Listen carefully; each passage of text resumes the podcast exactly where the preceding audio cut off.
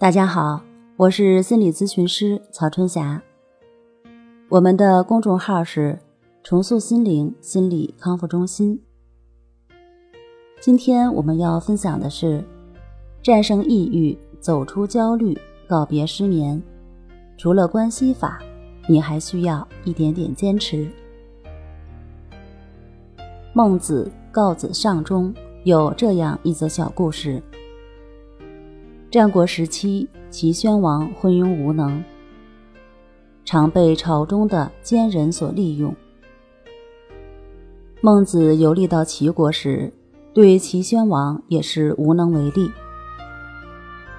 孟子认为齐宣王并不是不聪明，而是没有受到良好的教育和熏陶。对此，孟子说：“虽有天下一生之物也。”一日曝，十日寒之，未有能生者也。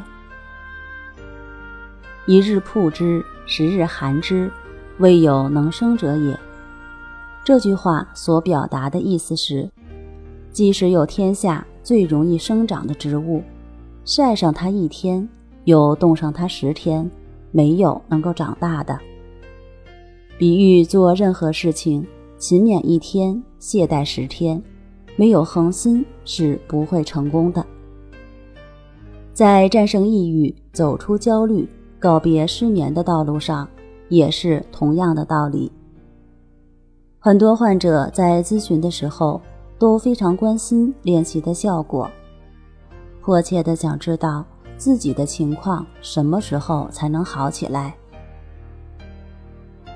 人们往往把目光盯在了结果上。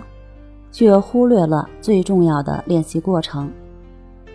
就像一位来访者所描述的情况，他从2008年开始失眠，到现在已经有十年的时间，每晚都需要在安眠药的帮助下才能入睡。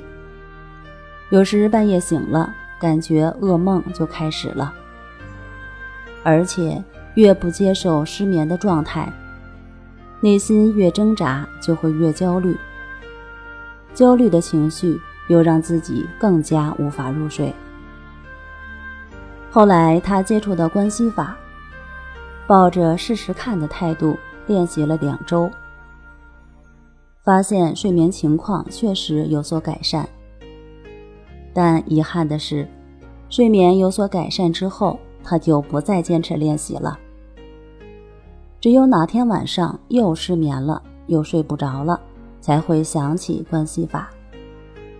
他一直把关系法当成入睡的工具，就这样三天打鱼两天晒网的，总是断断续续的，一直没有持续的练习过程。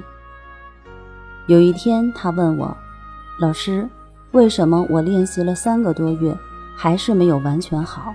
有时还是睡不着呢。我们说，关系法再好，也需要一个持续的练习过程。像这种三天打鱼两天晒网式的练习，效果当然会打折扣。不管是针对抑郁、焦虑、恐惧、强迫，还是失眠，都需要一个正确并且持续的练习过程。水的沸腾需要持续的加热，关系法的练习也是如此。当你不能坚持，想放弃练习的时候，想一想孟子的话：“一日曝之，十日寒之，未有能生者也。”好了，今天我们就分享到这儿，那我们下期节目再见。